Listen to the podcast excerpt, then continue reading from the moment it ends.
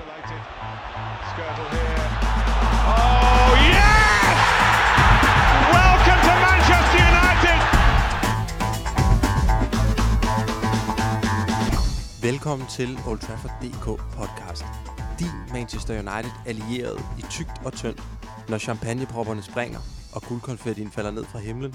Men også, som vi oplever lige nu, når fodbolden føles som en flad øl, manageren er evigt negativ, spillerne er apatiske, og ledelsen er hjælpeløs. Who the fuck er Man United? Det får de røde djævle mulighed for at vise på søndag, når de gæster Premier Leagues førerhunde, ærkerivalerne Liverpool. Derfor dedikerer vi det meste af den her podcastudsendelse til at snakke om kampen på søndag på Anfield. Med mig i studiet, der har jeg Anders Sten. Anders, han er journalist på tipsbladet.dk, og så er han, som alle vores flittige Old Trafford DK læsere selvfølgelig vi kan huske, øh, tidligere skribent på sitet fra 2013 til 2016. Der så vi Anders' byline på Old Trafford DK. Godt at se dig igen, Anders. I lige måde. Velkommen til. Tak. Og så kan jeg også byde velkommen til Andreas Brønd Riese. Han er vært på podcasten De Falske Nier, og så er han chefredaktør på Redman Family, Danmarks største uafhængige Liverpool-fællesskab. Velkommen til, Andreas. Mange tak. Lad mig lige starte med at spørge dig om et uh, lidt pudsigt spørgsmål, Andreas. Hvor gammel er du? Jeg er øh, 36 år gammel.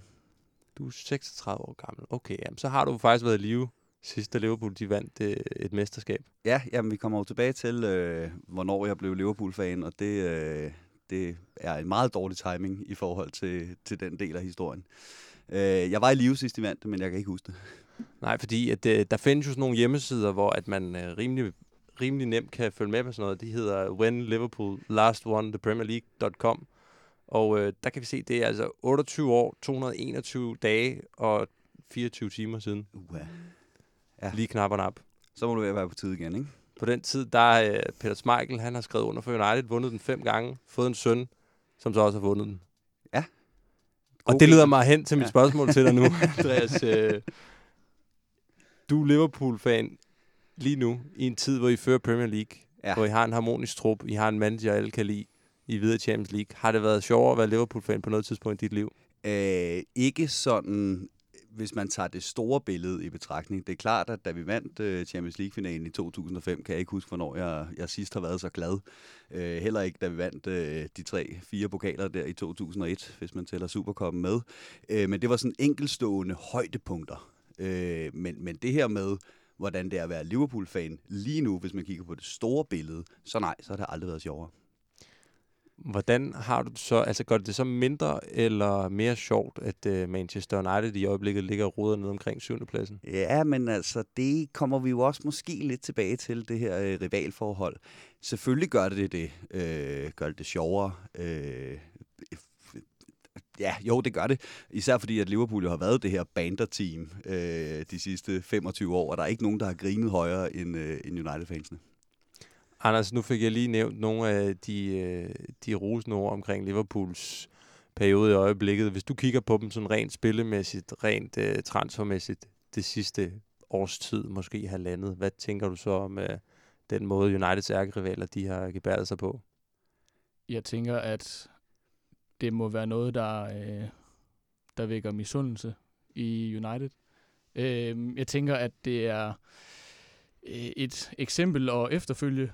Øhm, det, det gælder i virkeligheden flere af, af de klubber, der ligger over Manchester United, øhm, som jo ikke, ikke, ikke kun på den fodbold, de spiller, og, og ikke kun på den træner, de har, manager, de har, men hele den måde, man har en retning i klubben, øhm, som man følger, og som der er nogle dygtige mennesker, der udfører.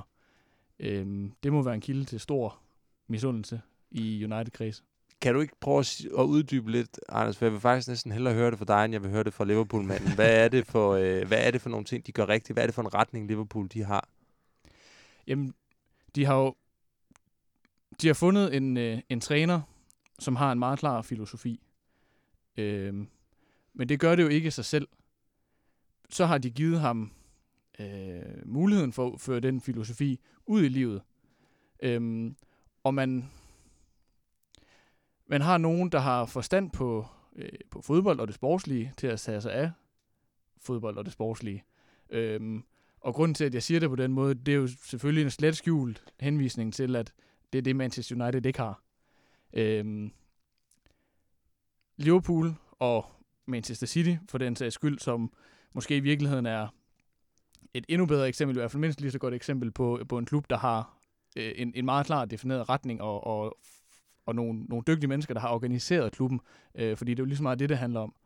Øh, det, er, det er alt det, som jeg ser det, som Manchester United ikke er, øh, ikke bare i øjeblikket, men ikke har været i overvis. Og det her omkring retning, omkring forskellige managers, Jürgen Klopp, Jose Mourinho, United versus Liverpool, det kommer vi selvfølgelig meget mere ind på senere i udsendelsen, men vi parkerer faktisk lige øh, hele Liverpool-snakken for en stund, for øhm, siden sidst Old Trafford DK udkom med en pod- øh, podcast, der har Manchester United jo faktisk spillet øh, tre kampe. Øhm, de har spillet 2-2 mod Arsenal på hjemmebane. De har vundet 4-1 over Fulham, også på eget græs, og så har de tabt 2-1 på en øh, kold onsdag aften øh, i Valencia på udebane i Champions League. Anders, hvordan synes du, den seneste uge har været øh, set for Manchester United? Dårlig. øhm, selvfølgelig, selvfølgelig er det jo altid godt at, at vinde en, en forholdsvis stor, forholdsvis sikker sejr over et, et middel mod et øh, hold i ligaen. Øhm, men som der var en, der, der påpegede, jeg tror måske, der har været Morten Brun øh, på Twitter, øh, det burde de jo gøre hver weekend.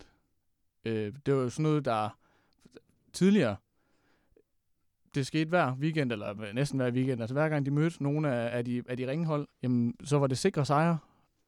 De fleste af dem i hvert fald. Øhm, og rent faktisk grundlag en masse mesterskaber på og, og vinde de kampe, der, der skulle vindes. Øhm, så den kamp synes, jeg jo, selvfølgelig at det er et plus. Det giver sig selv. Også fordi det har man ikke kunne forvente på det seneste. Men det er ikke, det er ikke et, et, et plus, der er så stort, at det kan opveje øhm, det kæmpe minus, jeg synes, det var at, øh, at tabe til Valencia. Øhm, og så kan man sige, uafgjort med Arsenal, ja, især i betragtning af Uniteds nuværende situation, så er det jo måske i virkeligheden okay resultat, men, men jo omvendt heller ikke noget, der, der er med til at trække det, trække det, det samlede billede øh, voldsomt meget op, synes jeg. Så helt klart en dårlig uge. Ja, hvis vi lige skal kridte stregerne helt ordentligt op, så kan vi sige, at den kamp mod Valencia var jo faktisk ikke ligegyldig. Juventus tabte 2-0 til Young Boys, og derfor så kunne United have sikret sig førstepladsen i Champions League-gruppespillet, hvilket ville have gjort, at de ikke kunne risikere at ramle ind i Barcelona og i PSG og i Real Madrid og Bayern München i 8. delsfinalerne. Andreas, du er jo Liverpool-repræsentant hernede, men du følger også United ret tæt. Den her uge her med et kryds mod Arsenal, en sejr over Fulham og en, et 2-1-nederlag i Valencia, er det i virkeligheden ret symptomatisk for det efterår, United har haft? Ja, fuldstændig, og jeg synes, de hver især repræsenterer øh, noget for hvor Uniteds situation i øjeblikket i de her kampe. Kryds mod Arsenal. Alle snakkede om Arsenal efter Wenger. Det ville blive United efter Ferguson om igen. Og hvad sker der? De har fået en ung manager ind, der ret hurtigt har fået et koncept på plads. De tager til, øh, til Old Trafford og styrer kampen mod et Mourinho-hold i tredje sæson, som burde være et meget mere modent mandskab, burde have en plan, burde være sammenspillet, man burde vide, hvad det stod for. Jeg kunne simpelthen ikke se, hvad United stod for. Jeg kunne sagtens se, hvad Arsenal stod for i den kamp. Så det er ligesom den, før, det første led, det er det her Mourinho-projekt, der simpelthen aldrig nogensinde er blevet, øh, altså har, har peaked, og nu er det på vej for nedadgående øh, igen. Og så den her Fulham-kamp, som siger, det, det er altså Europas dårligste forsvar. Det er det forsvar i de seks største europæiske ligaer, der har lukket øh, flest mål ind i den her sæson. Og så er det rigtigt, at der så vi lige pludselig sådan et hurtigt United-spil, og, øh, og Lukaku som falsk nier, og hvad ved jeg. Øhm, men det kommer med den der bidre eftersmag, der hedder, ja ja, men kan de også gøre det igen øh, næste uge? Og så lige præcis den her øh, Valencia-kamp, hvor United igen ikke spiller voldsomt godt, og, og, og selvom det jo så ender med, at United går videre øh, sikkert for den her gruppe på en anden plads, mens mit eget hold Liverpool, vi stod med ryggen mod muren i Napoli efter en forfærdelig gruppespil i, øh, i, i Champions League, hvor man taber ud mod Røde Stjerne blandt andet, jamen så går vi ind i det her, de her 16-dels øh, finaler med armene højt hævet over hovedet. Det var en jubel, en forløsning, og så ender det selvfølgelig med, at Juventus taber den kamp. Så selv det, at man avancerer fra gruppespillet i Champions League, har en bitter eftersmag i United. Ikke? Og det, det synes jeg er ret symptomatisk for Uniteds øh, position i øjeblikket. Og der fik du også lige meget elegant sned Liverpool ind i øh, yes. snakken igen. Anders... Men, men hvis, jeg, hvis jeg lige må tilføje, det er jo også grunden til, at det der Valencia-nederlag, øh, øh, det føles så tungt for Manchester United-fans. Det er jo også fordi, det kommer oven på alle de andre negative ting. hvis Manchester United havde ligget samme sted som Liverpool gør, øh, eller ligget lige bagved, stadigvæk var en del af mesterskabskampen, øh, ikke var råd ud af liga kommet til Derby, øh, det generelt gik godt, så var det måske sådan noget, man kunne, man kunne trække lidt på skuldrene af og sige, nå ja, vi var jo alligevel videre. Men i og med, at det kommer ovenpå, ja, alt det jeg lige har sagt, så gør det jo bare, at, at det, det får jo bare yderligere til den, øh, den tendens, som der i hvert fald som minimum hele den her sæson har været, at det går ikke særlig godt. Symptomatisk øh, for hele sæsonen, og meget, øh, meget tydeligt i den her uge med de tre kampe her også, det er, at Jose Mourinho han har roteret rigtig, rigtig meget i alle kæder stort set. Nu er det senest Paul Pogba, som øh, har fået kniven og er startet ude i de to betydningsfulde kampe mod Arsenal og mod øh, Fulham. Hvad, hvad, hvad siger det der, Anders, at øh, Mourinho han stadigvæk tilsyneladende famler efter sin idealopstilling? Det siger mig i hvert fald tre ting. Det første er, at de spiller mange kampe, så derfor er der nødvendigvis en form for rotation. Øh, men det siger jo også, det der jo lidt ligger i dit spørgsmål, at han, han, han har ikke fundet øh, de bedste 11, øhm, og måske ikke engang heller altså har, har de næste 3-4 stykker i rækken øh, defineret særlig godt. Altså Erik Bailly, som har været helt væk i to måneder, øh, kommer pludselig ind og, og spiller et par kampe. Øhm, og man skulle ellers tro, at han, altså, han var måske nummer 18 eller sådan eller andet på listen tidligere. ikke. Øhm, så det fortæller selvfølgelig noget om, at, at Mourinho her i tredje sæson, som vi snakker om, stadigvæk ikke har, har styr på for eksempel sin, sin bedste 11. Og så fortæller det også bare noget om, øh, du nævner selv Paul Pogba, øh, der er også nogle spillere, der står med et ansvar for, at tingene er, som de er i Manchester United. Ja. Øhm, det fortæller, at der er jo nogle spillere, som, som når de får chancen, heller ikke rammer øh, dagen. Hvilket jeg jo for eksempel heller ikke synes, Paul Pogba øh, gjorde mod Valencia, og han ramte jo i hvert fald heller ikke målet, da han, da han skulle, øh, selvom han stod tre meter fra. Det har været meget omdiskuteret, øh, det her med Paul Pogba, om det er den rigtige vej, Mourinho går med at ofre ham, med at smide ham på bænken. Han sendte også nogle indirekte stikpiller efter ham, øh, efter sejren over Fulham, hvor han sagde det her med, at det var tydeligt at se, at holdet fungerede bedre, når alle spillere på banen var positive, og spillerne gerne ville spille bolden rundt, og spillerne ikke tog de der ekstra berøringer, hvilket, hvis man læser lidt mellem linjerne, godt kunne læses som en direkte losing til Paul Pogba hele det her, det her spil, der kører mellem Pogba og Jose Mourinho, vi har set det det meste af sæsonen. Andreas, hvad, øhm, altså, hvordan, hvordan læser du den kamp? Altså, det, øh, virker det som om, at det er en manager i kontrol, det her? Nej, overhovedet ikke. Øh, på nogen som helst måde. Og, og det virker... Altså en ting er, at han famler efter øh, med, med startopstillingen, som du siger, men han leder også efter de der spillere, han kan, han kan stole på. Ikke? Øh, jeg kan huske for noget tid siden, der var det jo øh, der var det, øh, Rojo og, øh, og Phil Jones, der stod i det der midterforsvar. Og alle folk snakkede om, jamen, jamen de har det der Mourinho-krigerinstinkt. Det kan godt være, de ikke er gode fodboldspillere, men, men det kan blive hans kriger, dem han ligesom stoler på, dem han kan bygge det på. Og nu er de så tilbage på holdet, og det, nu er de primært bare ikke særlig gode fodboldspillere. Og, og, og det er lidt det samme med Pogba her. Ikke? Altså, der er sådan en åben krig mellem, øh, mellem øh, Mourinho og Pogba, hvor det på et tidspunkt så ud som om, at Mourinho han var ved at trække sig lidt fra den. Øh, gav Pogba en undskyldning osv. Nu tror jeg egentlig, vi er i gang med sådan en endgame, altså, øh, hvor at Mourinho er i gang med at kæmpe for sit eftermæle i, øh, i United. Og jo mere I bagefter sidder og siger, ah, men Pogba han havde også et ansvar, og styr, øh, ledelsen havde et ansvar, og Wood, øh, Woodward var også en idiot osv. Jo mere går Mourinho ud derfra, Øh, ikke uplettet, men med, med, med mindre pletter på. Øh, og det tror jeg, det han er i gang med lige nu. Det er, det er den sidste øh, showdown med, med Pogba. Øh, det, det er slet ikke, fordi jeg er uenig i, at, at Mourinho er en mand, der er øh, meget optaget af, hvordan han selv bliver øh, fremstillet og bliver, bliver husket. Øhm, men, men jeg synes jo, at øh, alle tingene kan godt være sand på samme tid. Øhm, han, han kan godt øh, sådan, øh, have alle de her sådan, skjulte dagsordner, Øh, samtidig kan Paul Pogba og øh, nærmest alle andre på Manchester Uniteds hold også have været skuffende individuelt set. Øhm, og samtidig kan øh, den øvre klubledelse også have et kæmpe ansvar, mås- og måske i virkeligheden også endnu større end, alle dem, vi har nævnt her. Øhm, så ja, det er slet ikke, fordi jeg, jeg er uenig, men, men det ene udelukker ikke, ikke det andet. Nej, nej, overhovedet ikke. En af de andre stjernespillere, der også har underpræsteret her på det seneste, det er Romelu Lukaku så scorer han godt nok mod Fulham sit første mål på Old Trafford siden marts 2018. Han siger efterfølgende, at øh, han har været lidt ude af form i efteråret på grund af noget muskelopbygning oven på VM-slutrunden. Ser I, øh, altså, ser I Belgiens øh, seneste mål som noget, der måske kunne, øh, kunne sætte gang i en, i en lavine af, af kasser fra, fra den store angriber, eller hvordan, øh, hvordan, hvordan så du kampen mod Valencia for eksempel i forhold til Romelu Lukakus præstation, Anders? Ja, hvis vi skal gå ud fra den, så er svaret på, på dit indledende spørgsmål jo øh, nej. Så er det jo ikke noget, der tyder på, at det er noget, der sætter gang i en, i en lavine af mål. Øhm, og øh, der er to elementer i det i hvert fald. Øh, det ene er, at, at angriber, det hører vi konstant, øhm, de er meget fokuseret på øh, selvtillid, og når de har tur i den, og, og så kommer målene sådan lidt øh, efter hinanden. Og det jeg til ingen grund til, hvorfor Romelu Lukaku skulle være anderledes, og hvorfor det ikke også kunne give ham noget. Men selv hvis det gør det, så består alle de andre problemer jo stadigvæk. Øhm, holdet spiller stadigvæk ikke særlig godt. Øhm, og, og altså, hvem siger, at han starter inden mod Liverpool for eksempel? Øh, de kampe, vi snakker om, hvor, hvor de jo faktisk har, har øh, og som Mourinho også selv nævner, mm, her kan vi se, hvad, hvad det gør, når alle på holdet trækker i samme retning og sådan nogle ting. Det var jo ikke kun Paul Pogba, der sad ude der, det gjorde Lukaku jo også.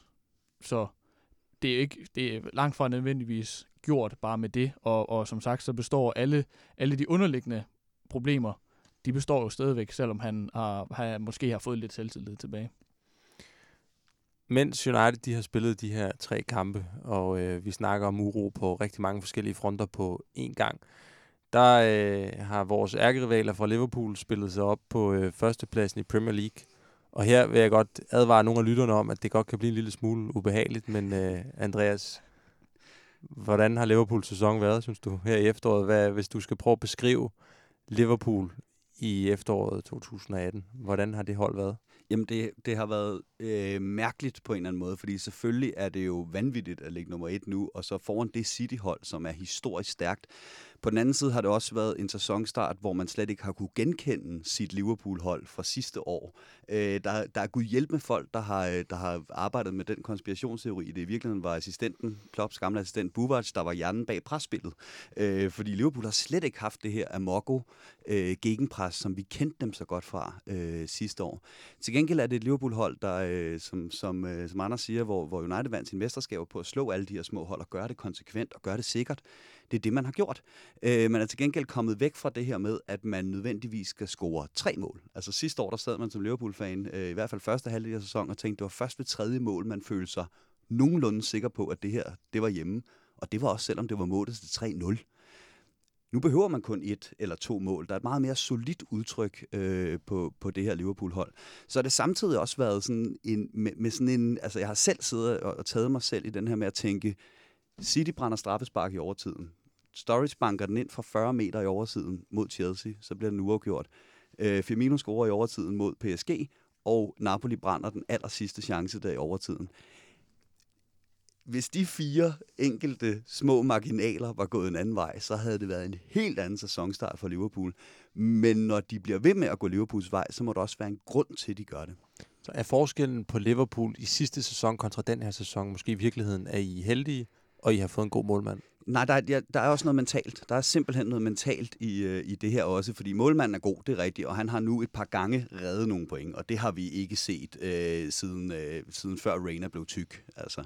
Øhm, så så, så det, det gør helt klart en forskel.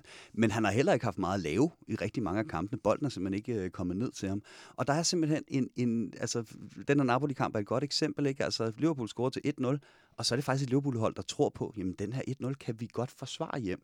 Der er kommet sådan en, Øh, en, en, en anden vindermentalitet og en, en tro på, at man er et godt nok hold til at kunne styre kampen også. Ser du, at, at Klopp måske er gået øh, lidt på kompromis med, med den stil, som man jo også bekendt for, at du nævner selv øh, gegenpres og sådan det der øh, rock and roll øh, fodbold. Altså det lyder sådan lidt mere øh, kontrolleret. Øh, det er og, det. og ser også mere kontrolleret ud, når, når man ser dem. Ja, præcis. Og han har jo selv sagt det der med, at øh, bruge sig ud i en eller anden håbløs hundeanalogi. Øh, lidt ligesom øh, Positinos ko-analogi. Jeg ved ikke, hvad det er med de der øh, udenlandske managers og sjove dyreanalogier. Øh, men med, at hvis en hund kun får lov til at lege med sit ene legetøj, så er den altid glad. Men hvis man går og tager i sommerhuset og glemt det, så er den ked af det. Så pointen var, at man skal lære at spille på flere forskellige måder. Og det har alle Liverpool-fans sådan set været enige og, i, med ham i, at det, det skal vi. Altså, især den der udebanekamp mod City sidste år i, i Champions League, der gik fuldstændig op i hat og briller, som bare skulle styres. Men vi har siddet og ventet på, at det kom tilbage, det der høje presspil. Øh, og det, det, det er det ikke rigtig kommet. Øh, men, men det lader til, at der, der er en plan, som man bare må stole på, for det går, det går jo trods alt meget godt, ikke? Og nu vi er godt i gang med at snakke om Liverpool, så lad os bare tage hul på en anden diskussion, som vi har haft mange gange før. Det er den diskussion, som medierne rigtig godt kan lide. Den hedder Jürgen Klopp versus Jose Mourinho. Og det hænger jo nok sammen med, at det er svært at komme i tanke om noget, der er mere kontrastfyldt end Mourinho versus Klopp. Vi har, hvis vi skal gå ud fra mediernes narrativ, på den ene side den her meget, meget positive, sprudlende, livsglade, menneskelige karakter ved navn Jürgen Klopp. Lad os bare kalde ham helten. Og så har vi på den anden side den negative, pessimistiske, øh, umotiverende øh, skurkerolle i form af Jose Mourinho. Det er i hvert fald meget sådan det billede, man ser. Hvor meget af det øh, ser I som sådan et, et, et opbygget narrativ, både af medierne og måske også af dem selv, og hvor meget af det tror I øh, bunder i, i virkeligheden? Jeg tror meget, jeg tror meget af det er reelt nok. Øhm, jeg tror for eksempel øh, Jürgen Klopp, det er noget, man hører øh, engelske journalister fortælle en gang imellem, øh, når han, når han sådan giver interviews efter kampene, og, og de står, du ved, på en række, og øh, så laver han 5-6 af de samme interviews, stort set. Så øh, han siger det samme, og han, han griner på sin, den der karakteristiske måde, på det samme tidspunkt hver gang, og altså sådan, så han er også bevidst om, at sådan kultivere det der, det der image af sig selv. Men det er ikke fordi, at jeg ikke tror, at, at han er en, en, en sjov og grinende øh, person. Øh, men jeg tror også, der er noget, noget bevidst i det. Øh, og man kan næsten sige, omvendt er det, jo ikke, er det jo ikke sikkert, at bare fordi Jose Mourinho fremstår sur og tvær udad til, at han nødvendigvis er det i dagligdagen med i omgangen med sine spillere og, og, og så videre. Øhm, måske i endnu højere grad for, for 10 år siden og for 15 år siden. Øhm, der, der kunne man jo, man jo næsten ikke læse interviews i dag med spillere, han havde dengang, øhm, som ikke nærmest taler om, altså sådan nærmest øh, som om sådan sektagtig leder, hvor, hvor, altså, hvor de, jo, altså, de var klar til at, at, at, at gå gennem øh, ild og vand for ham, altså, og de ville løbe solen sort på, altså for ham, og, og, og, og den leder, han var. Øh, det har jeg ikke indtryk af, at Manchester United trup vil i dag, men det er bare for at, at, at, at sådan give et billede af, at der kan også være en, en anden hverdag, end, end den vi ser, øh, når han sidder og er sur på pressemødet igen, eller sådan noget. Ja, jeg kan huske, at Michael Essien fra Chelsea plejede at referere til Mourinho som daddy. Det tror jeg ikke lige frem, at den betegnelse, som Paul Pogba og Romelu Lukaku, de vil bruge i øjeblikket. Men det, den her øh, kamp om, om, øh, om narrativet omkring, hvad det er for nogle typer, de har, det her med deres personlighed, der fylder rigtig, rigtig meget. Det er jo nemt at se, hvordan er Jürgen Klopp, han drager fordel af det. Altså, han får længere snor i medierne. Der er generelt en større positivitet omkring Liverpool. Fansene kan godt lide det, osv. Men er der måske i virkeligheden også en fordel i det her for Jose Mourinho? Altså i og med, at der er så meget fokus på ham, på ham som øh, person, på hans natur, i forhold til, at United spiller af H til, eller ser I det bare som sådan en stor, ond cyklus, han skaber for sig selv? Øhm, jeg tror helt sikkert, at det er det, han prøver på. Det er han, det er han meget kendt for, det her med at, øh, at, at beskytte sine spillere ved at tage, øh, tage fokus selv. Det man så begynder at se i United, som jeg ikke synes, han gjorde så meget de andre steder, han har været, det er, at han begynder at smide spillerne under bussen, fordi han har netop altid været kendt for at, at prøve at, at beskytte dem. Øhm, og så, så tror jeg et eller andet sted, øh, nu snakker vi om, og du har helt ret i, at Jürgen Klopp, han er sgu også mega øh, manipulerende med medierne. Han ved godt, hvad han skal sige, og, og hvordan og Så man kan også godt have de der pressemøder, hvor jeg sidder og krummer tær, hvor han sidder og brokker sig over et eller andet straffespark, der åbenlyst var der, eller et eller andet. Men det virker bare så umiddelbart. Det virker, øh, at, at, virker som om, at han, han, han, han er autentisk, mens han er i det. Og så næste pressemøde, der kommer der så en eller anden øh, spontan joke, der får hele presserummet til at, til at grine, og så, så er stemningen ligesom lettet igen. Der virker det som om, at, at Mourinho bare er meget mere kalkuleret. Altså, det, det, det, er slet ikke den Mourinho, jeg kender fra, da han var i Chelsea for eksempel. Og der tror jeg simpelthen også, at han er blevet ramt af. Det var jo diskussionen, vi havde, inden han kom til United. Det var, han har haft det bedst med at være i de her underdog-roller. Altså, Chelsea fik han solgt som den her, øh, den her lille klub, og, øh, og alle havde dem, og så fik han lavet den der siege mentality. Og det kunne han ikke i Real Madrid, for der forventes noget andet end Real Madrid-træner. Og på samme måde tror jeg, det er United. Altså, det, det, det passer simpelthen bare ikke til klubbens ethos, og han kan ikke sælge den idé om, at alle hader os, og det er også bare de andre, der er dumme, og se, hvor lang snor Jürgen Klopp får osv. Der forventes altså bare noget andet, når man er United. Øhm, jeg tror også, jeg ved ikke, om det er José Mourinho, der har forandret sig, eller om det er fodboldverdenen, der har forandret sig de sidste 10-15 år. Øhm, men der er i hvert fald noget, der har.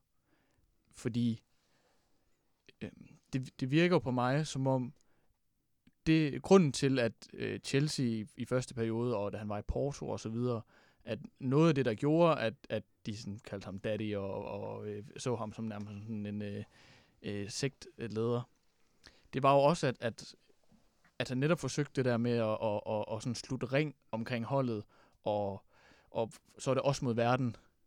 Øhm, og som du siger, det tror jeg stadigvæk, han prøver på, mm. men det virker bare ikke. Øh, så spørgsmålet er, om det er fordi, han, han er i, i en klub nu, og, og også har været det tidligere i, i klubber sådan de sidste otte år, eller, eller hvor langt vi regner tilbage, øh, som simpelthen ikke har passet til det, eller fordi det, fodboldverdenen har forandret sig i, at, i sagt med, at, at verden har forandret sig, og, og de spillere, der er spillere i dag, er vokset op i, i en anden tid, end dem, der var, dem han havde for bare altså 10-15 år siden, som øh, er langt mere individualistiske, og som øh, er, er meget mere klar over, hvad de selv er værd, øh, og meget mere ops på at at fremme sin egen karriere, og altså, det synes jeg er, er helt okay. Øhm, jeg vil også gerne fremme min karriere, øh, og fodboldverdenen har jo, er jo i høj grad et sted, hvor man er sig selv nærmest, så det synes jeg i princippet er, er okay. Øhm, men, men spørgsmålet er jo så, om, om hans øh, mandskabsbehandling, om, om den er tidsvarende, altså om den ikke passer bedre til en anden tid, så det, du i virkeligheden siger, Anders, det er også om, om Mourinho's problem med nogle af Uniteds nuværende spillere i truppen, det er også, at han ikke forstår, at de bruger flere kræfter på de sociale medier, end de til synligheden nogle gange gør på træningsbanen. At de sidder og er på øh, Snapchat med deres venner i omklædningsrummet inden kampen, og at de, som vi har set med Paul Pogba og med andre også, sidder i kampe United ved at tabe på tribunerne og laver Instagram stories derfra. Altså, er det det, du mener, det måske også handler om i forhold til spillere i dag kontra for måske 15-20 år siden? De der eksempler er jo i hvert fald, øh, hvad kan man sige, mani- manifestationen af, øh, af, af sådan den tid og den kultur, som de spillere er rundet af. Øhm, om, om det lige er de konkrete ting, han, han du ved, ikke kan med, det aner jeg ikke, det kan sagtens være. Men, men jeg, jeg tror mere på, at det er en, et, et, et udtryk for, for øh, jamen, den tid, som, som, som de er rundet af, og, og som, øh, tror jeg, Øh, fornemmer jeg, er en anden tid, end, end de spillere, han, han havde for, og selvom det jo kun er 10-15 år siden, det er jo ikke engang en, en hel generation på den måde, men jeg fornemmer, at, at, at verden i dag er en anden, end, end den var dengang, og, og de mennesker, især de unge mennesker, som fodboldspillere jo per definition er, sådan i for, set i forhold til hele samfundet, øhm, de, de kommer øh, med, med et andet udgangspunkt, øh, tit og ofte. Øhm, og jeg, jeg, kan, jeg kan ikke huske, hvem det er, men der, der er en sådan i... i øh, ja, det er også lige meget, hvem det er. Det er en, der sådan, øh, også har en eller anden form for ledererfaring inden for, for fodboldens verden, og som, som ligesom øh, øh trummer på den trumme, der hedder, at jamen, man er nødt til at tilpasse sig til, til den virkelighed, man har, og hvis ikke man kan det, så så kan man sidde og synes nok så meget, at de skal også tage sig sammen, og de skal også have en mere øh, øh, kollektiv øh, indstilling til tingene, og, øh, og, og det, det er jo også en pointe, man sådan, øh, set udefra kan, kan relatere til, men hvis træneren, lederen, ikke kan tilpasse sin ledelse til det,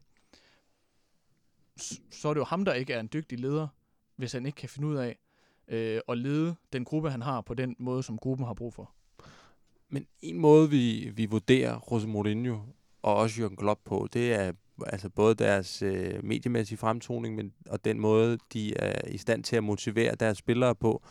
Men noget andet, det er jo også at kigge på de værktøjer, de har, altså det, det de har arbejdet med. Hvis vi kigger på spillermaterialet i henholdsvis Liverpool og Manchester United, hvor synes du så egentlig, der er mest at komme efter, Andreas? Altså synes du, Liverpool har en bedre trup, end Manchester United har?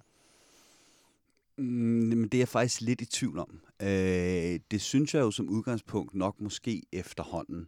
Men altså, hvis man kigger på, hvor de spillere, som United har nu, har været sådan løbende under Mourinho og tidligere hen, så nej.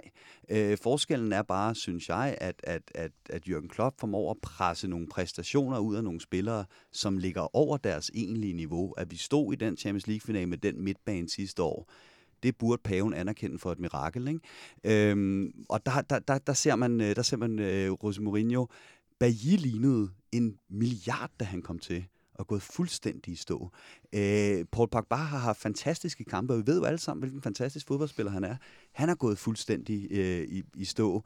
Øh, Martial, når han endelig er oppe og ride på en bølge, så, så smider han ham under bussen af en eller anden grund. Ikke? Altså, så, så som udgangspunkt, så, øh, så, så synes jeg jo, altså, at, at Liverpool måske øh, kan stille den stærkeste startelver, måske lige bortset øh, for Pogba lige i øjeblikket. Men jeg synes ikke, at, øh, at, at Uniteds trup er så dårlig, som den bliver gjort til. Den bliver nok nærmere gjort dårligere af manageren. Jeg tror også, det handler om den måde, man har sammensat truppen på. Øhm, det kan virke åbenlyst at sige, når det går, som det går i Manchester United, men det fremstår for mig ikke som om, at den er særlig godt sammensat. Øhm, og det er jo ikke, det er jo ikke fordi, at, at øh, han har manglet penge, hverken Mourinho eller hans forgængere. Øhm, nogle af de spillere, han selv har købt, har, har, har jo slet, slet ikke øh, sat aftryk, som, som de burde have gjort. Og så har, så har de måske også jamen, prioriteret forkert, og den er, den er, den er mærkeligt øh, vægtet. Altså, de har masser af midterforsvar, for eksempel United, men... Der er bare ikke nogen af dem, der er særlig gode. Der er, der er jo ikke nogen af dem, hvor... Øh, altså, en, en nem sammenligning er jo, at, at Liverpool køber Van Dijk, og nu taler alle om, at han er en af de bedste midterforsvarer i verden. Øh, det er der jo i hvert fald ikke nogen i Manchester United, der er. Øh, altså, og, og United har øh, for eksempel hentet øh, Alexis Sanchez. Øh, I hvert fald den version af Alexis Sanchez, der er kommet, har der overhovedet ikke været brug for, fordi så kunne man jo lige så godt spille med nogle af de andre, hvilket Mourinho jo også gør nu. Men undskyld, Anders, hvis jeg afbryder dig, fordi netop den her pointe med, at Liverpool køber Van Dijk, og så fungerer det, at de snakker om, at han er den bedste midterforsvar i Premier League. United har ikke nogen gode centerforsvar. Altså, viser det ikke lige præcis, at det måske ikke er Mourinho, der er problemet her. Mourinho skreg jo på øh, en forstærkning til det centrale midterforsvar i sommer. Det var jo bestyrelsen, det var et Woodward og Co. fra Manchester United, der sagde, du får ikke flere penge til at købe centerforsvar, fordi det gik ikke godt med Lindeløf, for det gik heller ikke godt med Erik Bailly. Men nu lavede Phil Jones endnu et komisk selvmål mod Valencia her den anden dag. Har Mourinho ikke haft ret? Øh, jo, det har han, men omvendt er det jo netop ham selv, der har købt to af dem, der er der i forvejen. Øhm, altså, så på sin vis kan jeg da godt forstå, at, at bestyrelsen, eller hvem der har taget beslutningen, siger, vi skal simpelthen ikke købe flere midterforsvarer. Men, men du kan også sagtens vente om at sige, jo, altså han har ret, de har, de har brug for en midterforsvar, men det vender jo bare altså, tilbage til, til den, den samme pointe igen, at truppen er ikke særlig godt sammensat. De spillere, der er blevet hentet, er for, for stor en procentdel, vedkommende i hvert fald, ikke viser at være være gode nok, eller ikke fungerede godt nok i, i den kontekst, de skulle indgå i. Og det fortæller jo så måske nogle, en dybere historie om, om klubben. Og der er vi måske tilbage ved udgangspunktet, ved noget af det, vi snakkede om i starten af den her podcast, nemlig retningen. Den manglende retning for Manchester United, og det, som vi roser Liverpool for, at de netop har retning. Andreas, Hvis du skal prøve at fortælle os lidt om Liverpools bagland, altså dem, der arbejder bag Jürgen Klopp, den sportslige ledelse. Jeg forestiller mig ikke, at det kan være lige så, øh, øh, lige så uharmonisk, som det er i Manchester United. Men hvordan, hvordan, hvordan er hans arbejdsbetingelser på den front? Ja, men der, der, der er det jo faktisk lidt interessant, at det sportslige setup, altså da vi var i sidste øh, sæson under Brendan Rodgers, der var analysen fuldstændig den samme, som den er i United lige i øjeblikket det er ikke kun managerens skyld, der er altså også en sportslig sektor, der er fuldstændig på månen. Øh, manageren var i åben krig med det, der hed transferkomiteen, hvor at sportsdirektøren var dataanalytiker, og han blev simpelthen anset for at være, det er jo Liverpools ejer er meget berømte for det her Moneyball-koncept, og han blev, han blev anset for ligesom at være garanten for, at det var det, der blev ført på, på indkøbspolitikken. En mand, der ikke vidste en skid om fodbold, men han kunne se, kigge på sin laptop, og så, øh, så kunne han se, om en spiller var, øh, var undervalued. Ikke? Øhm, og og da, da Klopp så kommer ind, der skriger alle på, nu skal vi have den her sportsdirektør. for ham aldrig. Og den sportsdirektør er nu højt, højt, højt, højt skattet i Liverpool. Øh, og arbejder utroligt tæt øh, sammen med Jürgen Klopp. Og det viser også lidt om det her med, at, at kemien blandt dem, der tager beslutningerne i en fodboldklub, kan være lige så vigtig, som hvor gode de hver især måske er til deres job. Øh, så så, så det, der, det, der er i Liverpool, det er, at, at, at Jürgen Klopp arbejder tæt sammen med ham og Michael Edwards, der er bedre til at forhandle priserne på spillerne og til dataanalyse, end han nødvendigvis er til, øh, til fodbold, men de har fundet ind i et samarbejde, der, øh, der virkelig fungerer, hvor det, man hører, det er, at, øh, at øh, hvis vi igen skal drage en parallel til, øh, til United, at Rodgers købte spillere, de var dårlige, så stolede de ikke på ham, så måtte han ikke få de spillere, han gerne ville have, så købte klubben spillere til ham, som han sat på bænken, for dem ville han ikke bruge, for dem havde, havde han ikke valgt. Øhm, der her, der, der er øh, de spillere, som Jørgen Klopp gerne ville have, de har vist sig at være rigtig gode, og derfor stoler de på ham nu, og gider smide de penge som, øh, for de spillere, som han gerne vil have. Og ikke så kendt faktum er, at Salah er jo en spiller, som klubben har været efter, siden han spillede i Basel. Så det var ikke Klopp, der valgte Salah. Det var faktisk klubben, der fik sin vilje. Og så brugte Klopp ham og gjorde ham bedre, og roste klubbens scout og sportsdirektøren til skyerne, og ville slet ikke tage æren for, at det var hans spiller. Så det er et, et forhold, der er bygget på en enorm øh, Øh, gensidig tillid og, øh, og, og, en, og en åben debat, hvor man lytter på hinandens øh, synspunkter. Det er i hvert fald det, man får indtryk af, det man hører derindefra. Ikke? Anders, jeg vil gerne lige have lov til at stille dig et tavlet spørgsmål her, fordi det er noget af det, som vi nogle gange gør, det er, at vi øh, stiller os nogle håbløst teoretiske spørgsmål, at det næsten er umuligt at svare på. Men vi hører tit den her øh, sjove øh, vision omkring, hvordan havde det set ud, hvis Pep Guardiola havde været manager i Manchester United i stedet for Jose Mourinho? Hvordan tror du, det havde set ud, hvis Jürgen Klopp havde været manager i Manchester United i stedet for Jose Mourinho? Jeg tror, det havde set bedre ud, men jeg er ikke overbevist om, at, at det havde været en første plads i Premier League for eksempel, og øh, øh Champions League-finaler osv., fordi øh, og, og, øh, det er jo sådan en af mine øh, sådan hovedpointer øh, vedrørende Manchester United, er, at øh, manageren er en del af problemet, men han er ikke hele problemet, og han er måske ikke engang øh, den største del af problemet. Øh, det, det ligger langt længere op. Øh, i første omgang i Ed Woodward øh, og hans øh, rolle, der har alt for meget med det sportslige at gøre, og, og selvfølgelig også længere op hos øh, ejerne, Glazer-familien, som er dem, der, der lader Ed Woodward øh, fortsætte i, i den stilling. Øh, så jeg tror, at det helt klart ville være bedre, men altså, en gang han er jo, er jo øh, øh, hvad hedder sådan en alkymist. Han kan jo ikke øh, altså, trylle guld frem af, af, af den bare sten heller. Andreas, der er mange, der falder på halen over Jürgen Klopp i disse tider, om hvad han kan, og han kan sidde og grine på pressemøderne til en eller anden sexede stemme, han hører i ørerne, og der er generelt rigtig, rigtig stor respekt omkring ham. Men når vi laver de her sammenligninger mellem ham og Mourinho, så må vi jo også bare kende, at Mourinho har en ting, Klopp ikke har, og det er trofæer. Mourinho, han har i den tid i United, som vi mange øh, gange anser som miserabel, vundet to gange så mange, eller to trofæer flere, end øh, Jürgen Klopp har, der har vundet 0 i Liverpool. Hvor, øh, hvor længe kan han blive ved med bare at være charmerende og spille flot fodbold, uden at vinde trofæer, før at øh, der begynder at komme lidt højere krav på det punkt også? Altså fra klubbens side, der har de sagt, om de så om vi taber alle kampe fra nu af i resten af sæsonen, så er han også manager næste år. Øh, det, så, så meget tæller hans tidligere meritter i, i klubben. Og man kan sige, Mm, altså, han har stået i tre finaler med Liverpool. Der er så dem, der siger, at Jürgen Klopp har et finalekompleks. Han har tabt rigtig mange finaler i sin tid som manager. Og så er der dem, der kigger på holdet. Han stod i finalen med og siger, alene det, han stod i den finale med det hold, det viser præcis, hvor dygtig en manager han er. Jeg tror, han har ret lang snor på den måde, at han har bevist det før. Han tog det her Dortmund-hold, og vandt to tyske mesterskaber mod et Bayern München-hold, der var alt dominerende. Det vil sige, at i stedet for at man krydser fingre og håber på, at han, han lige kan lære nogle ting, der, så ved vi, at han har gjort det her før.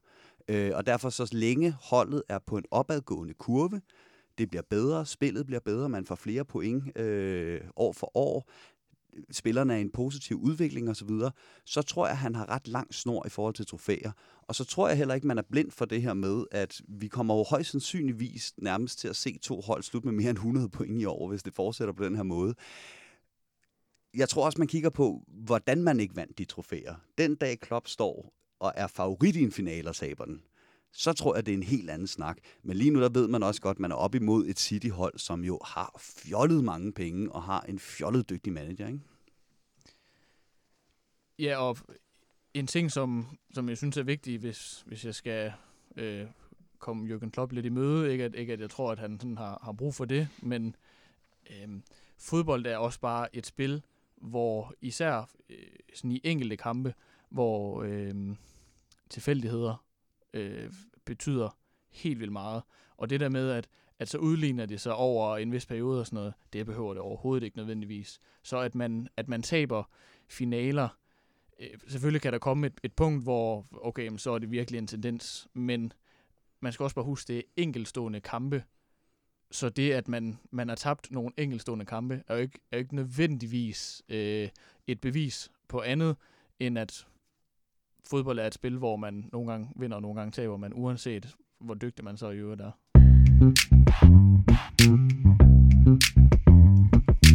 På søndag er der ikke øh, tale om en finale, men øh, der er tale om en kamp, der næsten har finaleagtig betydning. Det har det altid, når Manchester United og Liverpool møder hinanden. Det er søndag, det er klokken 17, og det er på Anfield, og der er ikke nogen tvivl om, i hvert fald hvis man spørger bookmakerne og de fleste nogenlunde fornuftige mennesker, at øh, Liverpool de må være betragtet som favoritter til den kamp. Andreas, jeg øh, hører jo øh, rygt om, at øh, i Red Men Families øh, seneste podcast, der simpelthen er blevet tippet på øh, 5-1 til hjemmeholdet. Det er så meget øh, Liverpool-fansene, de tror på deres hold i øjeblikket. Deler du den optimisme? Øh, jeg har ikke selv hørt podcasten endnu, men jeg synes, det lyder øh, meget optimistisk, lad mig sige på den måde. Øh, nej, det gør jeg ikke forstået på den måde. Jeg ved godt, hvad vi kan forvente, når Mourinho kommer til, øh, til Anfield. Øh, og det er del med ikke offensiv øh, fodbold. Øh, så så mange mål tror jeg, tror jeg ikke, der bliver i den kamp. Nej. Hvis jeg lige må knytte en kommentar til det der. Øhm, selvom det er måske udtryk for, at, at der, øh, der er nogen, der har lavet sig rive lidt med og har fået sådan lidt, lidt storhedsvandvid, så sætter det jo stadigvæk øh, fingeren på et ømt punkt for Manchester United, og, øh, og det er, hvornår har der senest været et møde mellem de to hold, hvor Liverpool har været så store favoritter. Øhm, og det er, jo, det er jo det, det fortæller noget om, og, og det, er jo, det er jo det, der, der er sådan... Øhm, er med til at, at, at fremhæve de problemer, der, der er i Manchester United, og selvfølgelig den fremgang, der er i Liverpool. Og jeg kan afsløre, at de her forventninger øh, til kampen er ikke udelukkende i Liverpool-lejren, hvis vi kigger på, hvordan nogle af vores egne brugere selvfølgelig i øh, raseri efter et nederlag til Valencia, men, men er inde og kommentere på de sociale medier og øh, skrive om, om det på Twitter, så, så går det meget på det her med, hold kæft, hvor får vi ørerne i maskinen på søndag, når vi skal til, til Anfield og spille. Men er virkeligheden ikke også, at de her kampe altid har deres eget liv? At, at man ikke kan regne med, at bare fordi, at Liverpool de ligger nummer et og har været suveræn igennem det meste af sæsonen, og United har været det stik modsatte, så kan alt ske, når bolden den bliver øh, spillet op på søndag. Jo, selvfølgelig kan den i udgangspunktet det, og øh, nu havde jeg jo også øh, min gode ven Aydin for de falske nier med, inden I skulle møde Arsenal, eller som han sagde, Mourinho har det med altid til de her kampe at kunne rive en eller anden defensiv præstation ud af ingenting. Øh, lukke fuldstændig ned for modstanderen, og så er det en dødbold, en tilfældighed, der ligesom, øh, der ligesom øh, kan afgøre det. Der, hvor jeg synes, det plejer at være, at de her kampe har deres eget liv, det er der, hvor begge hold går efter det. Og det har jeg bare ikke set Mourinho gøre rigtig, rigtig, rigtig længe i de her, øh, i de her store kampe. Så det er jo ikke sådan en, øh, en kamp, hvor der bliver drabligt slag om midtbanen, og folk tonser sammen, og tilfældigheder opstår, og bolde springer rundt. Det bliver nok et, øh, et United-hold, der kommer for at grave sig ned, og et Liverpool-hold, der, der, der prøver på at kontrollere kampen, som, øh, som vi har set dem gøre i den her sæson. Anders, hvordan tror du, United de griber kampen mand på søndag? Øh, jamen, altså, alt empiri viser jo, at de kommer til at gøre det fuldstændig ligesom Andreas siger. Øhm, og det tror jeg også, de kommer til at gøre på søndag. Øhm, jeg har flere gange siddet og tænkt, øhm, øh, hvor må det være overraskende for modstanderholdets træner, hvis José Mourinho pludselig til en af de der kampe, øh, øh, altså øh, gik frem og, og øh, pressede højt fra start, eller, eller altså, lavede et eller andet øh, offensivt sats. Men Så- men så vi ikke det på et tidspunkt i den her sæson? Nu stiller jeg lidt høje krav til øh, din, forve- øh, din hukommelse, men hvis vi spoler tiden tilbage til cirka øh, september, hvor United møder Tottenham på hjemmebane, hvor at de i hvert fald i første halvleg kommer ud med fuld fart over stepperne. Øh, hvad hedder, Romelu Lukaku skal have scoret til 1-0, brænder en stor chance. United ender med at tabe den kamp 3-0. Det er der, hvor at Jose Mourinho han efterfølgende laver det her øh, famøse opstød på øh, pressemødet, hvor han viser tre gange, tre gange har jeg vundet Premier League var det ikke eksemplet på, at Jose Mourinho faktisk gjorde det, som vi alle sammen vi sukker efter, han gør, og slog sig på det? I- Øh, det er i hvert fald eksemplet på, at han, at han gjorde det, som vi snakker om, og at han slog sig. Men spørgsmålet er, om, om det var det, han slog sig på. Fordi, som du selv siger, Manchester United burde have været foran, øh, i hvert fald med et mål øh, ved pausen, måske endda også mere end det. Øh, så, og så vender jeg lidt tilbage til min, til min pointe før med, at øh, fodbold er også et spil om, om tilfældigheder.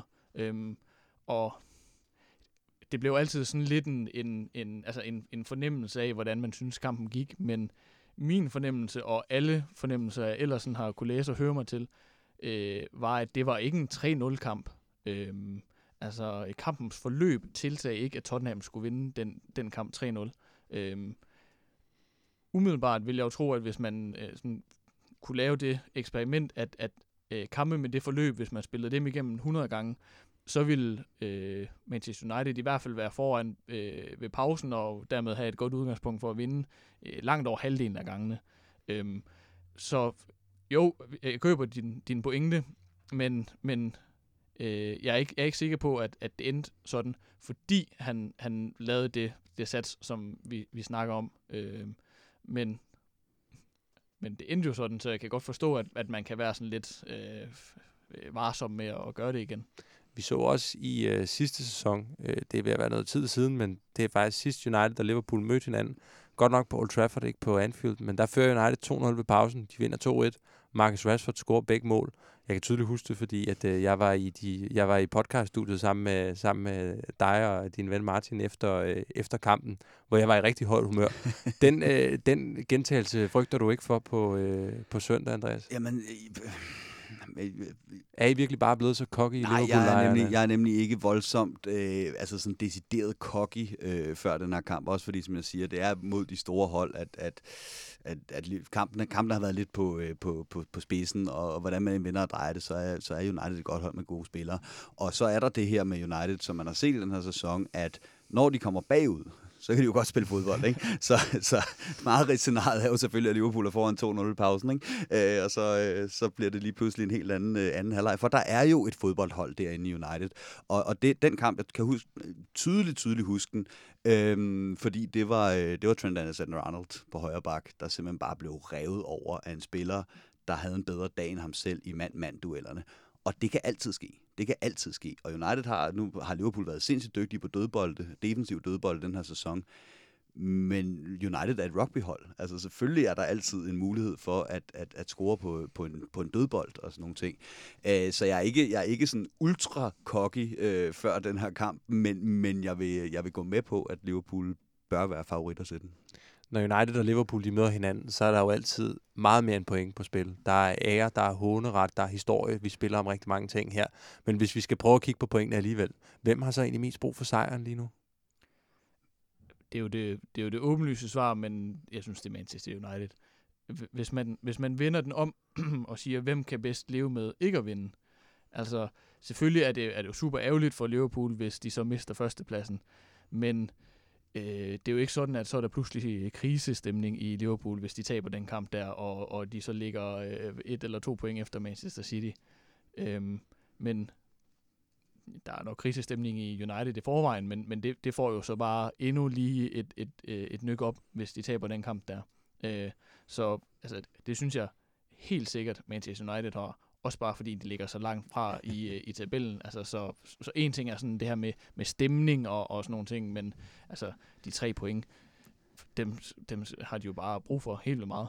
Hvad siger du til den, Andreas? Kunne Liverpool leve med en uafgjort på søndag? Jamen, jeg har det lige omvendt, fordi hvad end der sker i United den her sæson, så, øh, så kommer, kommer ikke med i top 4 igen, og Mourinho er fortid øh, til sommer. Øh, så den her, sang, øh, den her sæson, det, det er egentlig bare noget, der skal overstås. Den har jeg det lidt øh, på, på jeres vejen. Øh, det er jeg sgu ked af, drenge. Hvorimod Liverpool øh, jeg har, jeg, har, jeg har joket lidt med her i løbet af efteråret, at, at Arsenal er det nye Liverpool. Det er heavy metal holdet. Alle de neutrales yndling og Liverpool er det nye United. I overhængende fare for at ende 10 point efter City på en anden plads, uden at have spillet godt på noget tidspunkt. Ikke? Øh, og, og, og derfor så er vi skal presse City til det her mesterskab, og nu har vi endelig fået dem, fået dem ned under os. Og, og hvis det øjeblik, vi tager førstepladsen, går ud og taber den igen, og, og City begynder at vinde igen, så er, der bange, så er jeg bange for, at den her sæson, det bliver sådan en, hvor City stille og roligt løber fra. Så, øh, så, så jeg vil sige, det, det er altså øh, det er vigtigere end som så, at, øh, at vi viser, at vi kan vinde de her kampe også, hvis, øh, hvis, hvis troen skal bevares på, at, at det faktisk kan blive et mesterskabsræs, og det her City-hold, det ikke bare skal løbe fra os. Og det her, du siger med, hvem der er blevet det nye, hvad for noget, det giver mig en lille smule kvalme, fordi det minder mig om, at øh, vi havde en Manchester City-fan nede i studiet her, der mente, at Manchester United er blevet det nye Liverpool. Forstået på den måde, at øh, Manchester United-fans konstant kigger på fortiden og nævner, kom tilbage, når I har de her trofæer og de her trofæer til City-fansene, ligesom at Liverpool-fansene sagde rigtig mange år om United-fans. Den præmis køber vi selvfølgelig ikke hernede. øhm, hvis vi lige vender tilbage til kampen på søndag. Anders, har Jose Mourinho, som du ser det, kunne han have et eller andet taktisk S i ærmet? Altså, vi har roteret, han har roteret rigtig meget på det seneste. Kunne han finde på at gøre et eller andet vanvittigt på søndag? Øh, ja, det tror jeg godt, han kunne. Øhm, han har jo spillet med Scott McTominay i midterforsvaret, så, altså, så han kan jo finde på hvad som helst, tydeligvis. Øhm, ikke dermed sagt, at jeg, at jeg har svaret på, hvad det så bliver, men jeg tror helt sikkert godt, at han kunne finde, finde på at, at, at gøre noget med, med opstillingen, for eksempel. Øhm, eller øh, bringe en eller anden spiller, som, som har siddet udenfor i, i en rumtid, eller et eller andet i den stil, men, men, jeg, men jeg tror ikke, at man sådan skal forvente, at, at sådan det overordnede øh, øh, taktik, altså øh, hvor højt man presser for eksempel, og, og hvor offensivt man satser, når man har bolden, og alle de her ting, det tror jeg ikke, man skal forvente ændre sig sådan helt vildt meget. Forvent, forventer du, at Paul Pogba han starter ind? Øh, det tror jeg ikke, han gør, nej. Andreas, er der noget i forhold til Liverpools øh, udgangspunkt, som der er spørgsmålstegn omkring, eller øh, er det rimelig øh, tydeligt at se, hvordan at de stiller op? Nej, der er et rimelig stort øh, spørgsmålstegn, fordi nu så vi jo så i den her øh, altafgørende kamp mod Napoli, han var tilbage i den 4-3-3 med Firmino på toppen, som han spillede hele øh, sidste sæson, øh, hvor udgangspunktet jo sådan set var, at man manglede kreativitet på holdet, og derfor var, man, var det nødvendigt at vinde bolden højt på banen, så man fangede modstanderne ud af balance, når nu man ikke havde den der kreative playmaker, der kunne bringe en modstander ud af balance. Og det gik jo sådan meget, øh, det gik meget fint. Øhm, men ellers så har vi faktisk set Liverpool den her sæson i en, øh, en 4-2-3-1, hvor Firmino er lagt ned bag Salah, der ligger helt på toppen, i stedet for ude på højre kanten, som man plejer. Og så er det så med Shaqiri til højre, øh, når man spiller den, fordi han er ligesom den spiller i Liverpool, der, der, der kan mest i de her små rum, øh, og har nogle, nogle, nogle fine afleveringer i sig, og har lidt, lidt kreativitet. Så det er de to muligheder, han kan gå med. Det er enten den 4-3-3, som vi kender fra sidste sæson, eller også den er 4-2-3-1, hvor Shaqiri så spiller på, på højre kanten, og Salah på toppen. Og med udgangspunkt i en af de to ting, hvad, øh, hvad tror du så, hvis du skal gætte på et resultat, at kampen bliver på søndag? Mm, jamen, øh, jeg tror, øh, at den bliver 200 til Liverpool. 200 til Liverpool. Anders, hvad øh, tipser du? Nu er det jo godt nok en Manchester United podcast, det her, men altså, man er også nødt til at være realistisk og sige, at der er jo ikke mange ting, der taler for, at United vinder. Øhm, jeg siger 1-0 til Liverpool. Det tror jeg simpelthen er øh, første gang i Old Trafford DK podcasts levetid i vores historie, at øh, vi har lavet en udsendelse, hvor begge vores gæster har øh, tipset på, at United de taber kampen. Det øh, beklager jeg. Det, øh, det er ubehageligt, men øh, det, vi er ærlige hernede i studiet først og fremmest. Øh, så den er noteret, den er, den er godkendt. Ikke med, med, ikke med god vilje, men øh, jeg, jeg sidder og tænker over, har jeg, noget, har jeg nogen mulighed, har jeg et eller andet, jeg kan gøre her? Det har jeg ikke rigtigt. Vi, øh, det kan være, jeg Skal du klipper... selv tippe den anden vej? Jamen, jeg, jeg vil gerne tippe den anden vej. Jeg, jeg, jeg, tror, på, øh, jeg tror på en overraskelse. Jeg tror på, at øh, vi får sådan en øh, United-Liverpool 2007-kamp, hvor at øh, John O'Shea kommer i overtiden og scorer til 1-0 foran The Cup på Anfield, og Gary Neville efterfølgende siger til ham, du har lige udlevet min største drøm. og du sidder og markerer, Andreas. Jeg vil sige, hvis det sker, så kan jeg godt fortælle jer, hvem der er impliceret. Så er det 300% sikkert Fellaini, der scorer målet for United. og det er øh, Lovren, der burde have dækket ham op. Øh, fordi det er Joe Gomez og, og Matip er begge to ude i seks uger nu. Så den hedder Dejan Lovren sammen med, øh, med Van Dijk, og han har lige været ude og give interview, og så ved vi godt, hvordan det plejer at gå i de efterfølgende kampe, når han har gjort det. Så hvis, hvis det er, bliver sådan en kamp, så bliver det helt klart Fellaini og Lovren, der kommer til at være impliceret. Det krydser vi alle sammen, alt hvad vi kan for, at øh, det ender på den måde. Nu har I jo allerede gjort skade nok begge to, men øh, vi har jo faktisk øh, tradition for hernede i studiet, at vores gæster får lov til at komme med en medbragt pointe til allersidst i udsendelsen. Hvis I har et eller andet, øh, I gerne vil råbe op om, eller øh, synge en klagesang om, så er det nu, at øh, I har muligheden. Gulvet er jeres. Og jeg vil starte med dig, Andreas. Har Jamen, du noget, du vil dele med Ultra.dk podcast? Jamen, det har jeg. Øh, det har ikke så meget med kampen at gøre, men, øh, men jeg har jo lagt mærke til her i det sidste stykke tid, at der er blevet fejret 15 års jubilæum i Old Trafford DK, og øh, det vil jeg sådan lidt bare kvittere for og sige øh, tillykke med jubilæet. Og øh, klub colors aside, så er I jo som regel nogle, nogle halvsympatiske mennesker, når jeg møder jer, øh, er, er man jo næsten bange for at sige. Øh, og jeg synes faktisk, at, øh, at øh, jeres dækning, og håber jeg også vores på Redman Family, er med til at bevise, at de her fanmedier, det er altså ikke kun Arsenal TV. Det kan faktisk have ret høj øh, kvalitet. Øhm, så jeg har taget en lille gave med til dig, Emil. Okay. Tillykke med jubilæet, og øh, en lille kop fra vores egen øh, Liverpool-podcast, der hedder øh, Copcast. Og den kan du så øh, sikkert tage med som, øh, som hadegave til, til juleaften. Det Ja. lytterne ikke kan se, det er jo Emil, han sidder og kigger meget skeptisk på den kop lige nu. Jeg sidder med en kop her, hvor der står hashtag Copcast, og på den anden side, der står Family af fans for fans established 2015. Ja, så vi er lidt efter jer i, i alder. Men øh, Der øh, må jeg simpelthen bare øh, sige, sige tak, øh, men også, at du kommer faktisk lidt i forkøbet, fordi at, øh, jeg, jeg, jeg, jeg, ved, jeg havde overhovedet ikke regnet med, at det skulle sidde og blive så varmt, som det gør nu, men øh, jeg har faktisk også taget en gave med til dig, Andreas. Øh, og jeg har også taget en gave med til dig, Anders, og du, du kommer selv ind på det. Old Trafford DK har jo haft 15 års jubilæum, og øh, det har vi fejret ved at lave sådan en jubilæumsbog sammen om United i øh, 15 år. Og øh, der har jeg et eksemplar med til dig. ej, fantastisk. Og øh, et eksemplar med til dig også, Anders. Du var godt klar over det. Du er faktisk med i bogen som en af de tidligere skribenter. Ja, tak for det. Men øh, værsgo i hvert fald. Og øh, hvis der er nogen af jer lyttere, der ikke har fået fingre i det endnu, så kan jeg fortælle, at øh, I kan bestille det via vores hjemmeside, oldtrafford.dk. Vi sender det ud til jer. 129 kroner, inklusive levering. Jeg kommer ikke til at lave noget reklame for, hvordan de får fat i det her, øh, det, den her øh, Copcast øh, kaffekop.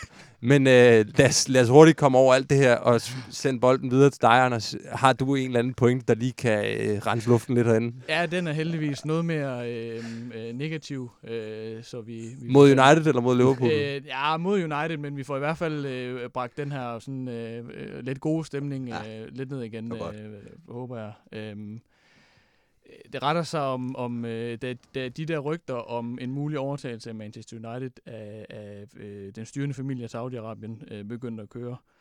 Øh, der noterede jeg mig øh, ret mange Manchester United-fans på, øh, øh, på nettet, der jublede over den her udsigt til øh, at komme af med Glazers og få nogle øh, ejere, som var klar til bare at poste øh, øh, altså uhyrlige summer i, øh, i klubben.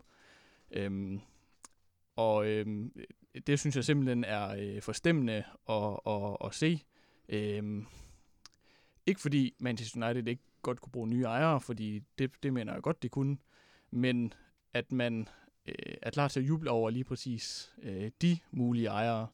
Øh, det, det, det synes jeg... Øh, en, en ting er, at øh, Glazers er, er dårlige fodboldejere, eller dårlige ejere af en fodboldklub. Det begrænser sig ligesom til det. De har ikke noget blod på deres hænder, men det er bare nødt til at sige, det har styret i, i Saudi-Arabien, øh, lige så vel som øh, Qatar øh, og, og, og BSG's ejer har, og øh, Abu Dhabi med Manchester City har. Øh, de har, øh, altså de skider højt og flot på, øh, på menneskerettigheder. Øh, kvinders rettigheder, det kan godt være, at de får lov til at køre bil, men det er så stort set også det. Øh, homoseksuelle, øh, ytringsfrihed, pressefrihed, øh, de har øh, spiller en hovedrolle i, i øh, blodig øh, øh, krig i Vietnam, eller slutter i Yemen.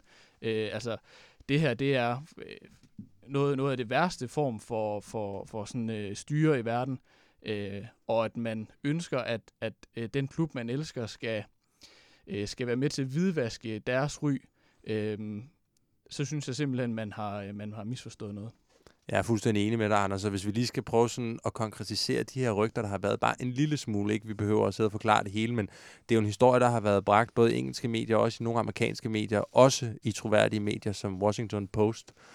Vi har set, at øh, en, et medlem af Glazer-familien har været til, til konference, til møde, hvor han har stået med, med repræsentanter fra Saudi-Arabien også.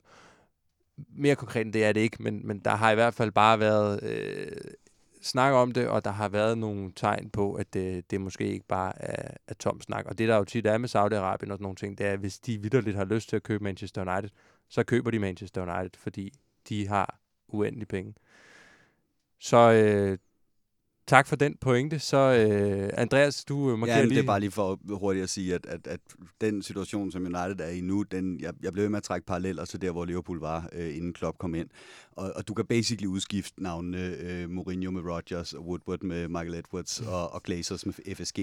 Så kan jeg genbruge stort set samtlige analyser, vi skrev dengang. Og der nåede vi også til det her med, efter vi var færdige med at diskutere manager, ejer, spiller, hvem har ansvar, så nåede vi til den pointe, der var, hvis man skal være med i moderne fodbold, så er vi nødt til at få sådan en olie, olierig ejer. Det deler virkelig fanbasen. Øh, og, og jeg er helt enig med dig og hold for guds skyld fast, fast i. Altså, øh, det, United er simpelthen en klub med, siger jeg selv som Liverpool-mand, for meget klasse, for meget tradition, for mange værdier til at gå ned ad den vej. Og en vigtig pointe.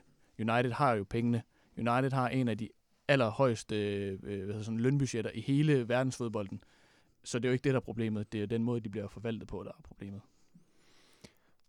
Tusind tak for, at øh, vi kunne runde øh, af på lidt øh, negativ øh, saudiarabisk øh, olieblod, og, øh, og ikke øh, på den ellers hyggelige julestemning, som Andreas han havde taget med ind i, øh, i studiet. Andreas Brønd Riese og Anders Sten, tusind tak, fordi I vil komme herned begge to, og god kamp på søndag. God kamp. I lige måde.